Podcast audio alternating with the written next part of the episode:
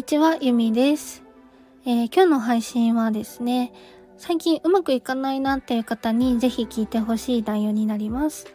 ょっとあの、いきなりめちゃめちゃスピリチュアルな話なんですけど、宇宙の采配っていうのが本当にあのベストで、私たちってすごく守られているんですよね。で、うまくいかないことがある時って、そっちじゃないよっていうサインだったりします。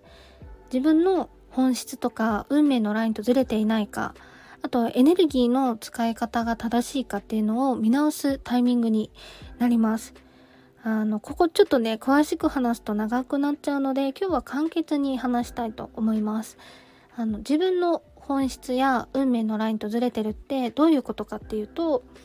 自分本来の持っている資質とか、こんな風に魂の成長をしていきますよっていう生まれる前の約束と、まあ、大きくずれているとそこを軌道修正するような出来事が起きます。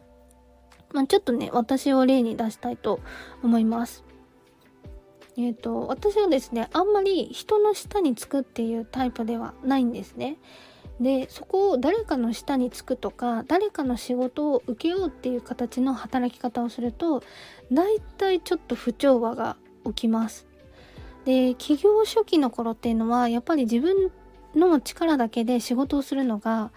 心もとないというかなんとなんというか 心細くて不安で、まあ、誰かからのお仕事をちょっといただいたりとかお手伝いっていう形で少しお仕事をさせていただいたこともありました。あとはまあ実際ですねあのやってはいないんですけどやる前の段階ですね。まあ、そこでお話はなくなっちゃったんですけどスタッフとしてお声掛けをいただいたこともあったりしました。はい。ただそこもねうまくいかなかったんです。あのまあ自分の気持ち的にしんどいなっていう出来事が起こったりしました。はい。だから私の場合は怖かったとしても不安定だったとしても自分の力で歩いていくっていうのが必要になってくるタイプです。でここも皆さんうまくいかないことがあれば自分の本質とずれてるかもっていうチェックポイントになるかなと思います。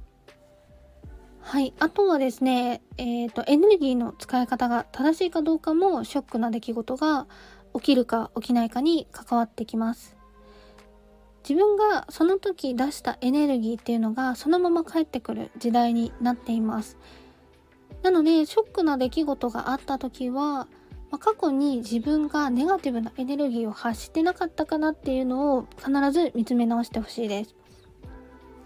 大体ですね焦っている時に行動すると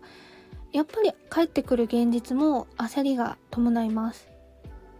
で怒っている時に行動するとそこから帰ってくる現実っていうのもまた自分を怒らせるような現実だったりします。そうではなくって自分が楽しくご機嫌な状態を作ってから行動に移すっていう習慣を作っていただくのが私は一番いいのではないのかなと思っています。ね、こういうねショックな出来事がある時っていうのは自分にあの何か本当気づかせてくれてる時なのでしっかりその時に気づいて軌道修正ができれば全然大丈夫です。ただあの大きくこけたくないとかダメージを負いたくないっていう方は何かあった時初めて見直すんではなくって、まあ、日頃から自分らしくいられてるかなとかチェックしてあげるのがおすすめです。で本当にあのねショックな出来事っていうのはもっといい方法があるよとかもっと自分らしい働き方とか生き方があるよっていうサインなので、まあ、渦中にいる時はねしんどいと思うんですけど、まあ、そのダメージが抜けたらまあそうですねじゃあ自分らしい方向ってどっちかなとかワクワクしながら探してもらえると嬉しいです。はい今日はですね、うまくいかなくてショックな方向けの配信でした。まあね、絶対ね、あの、私たちの人生ってよくしかならないようになってますので、今はしんどくても、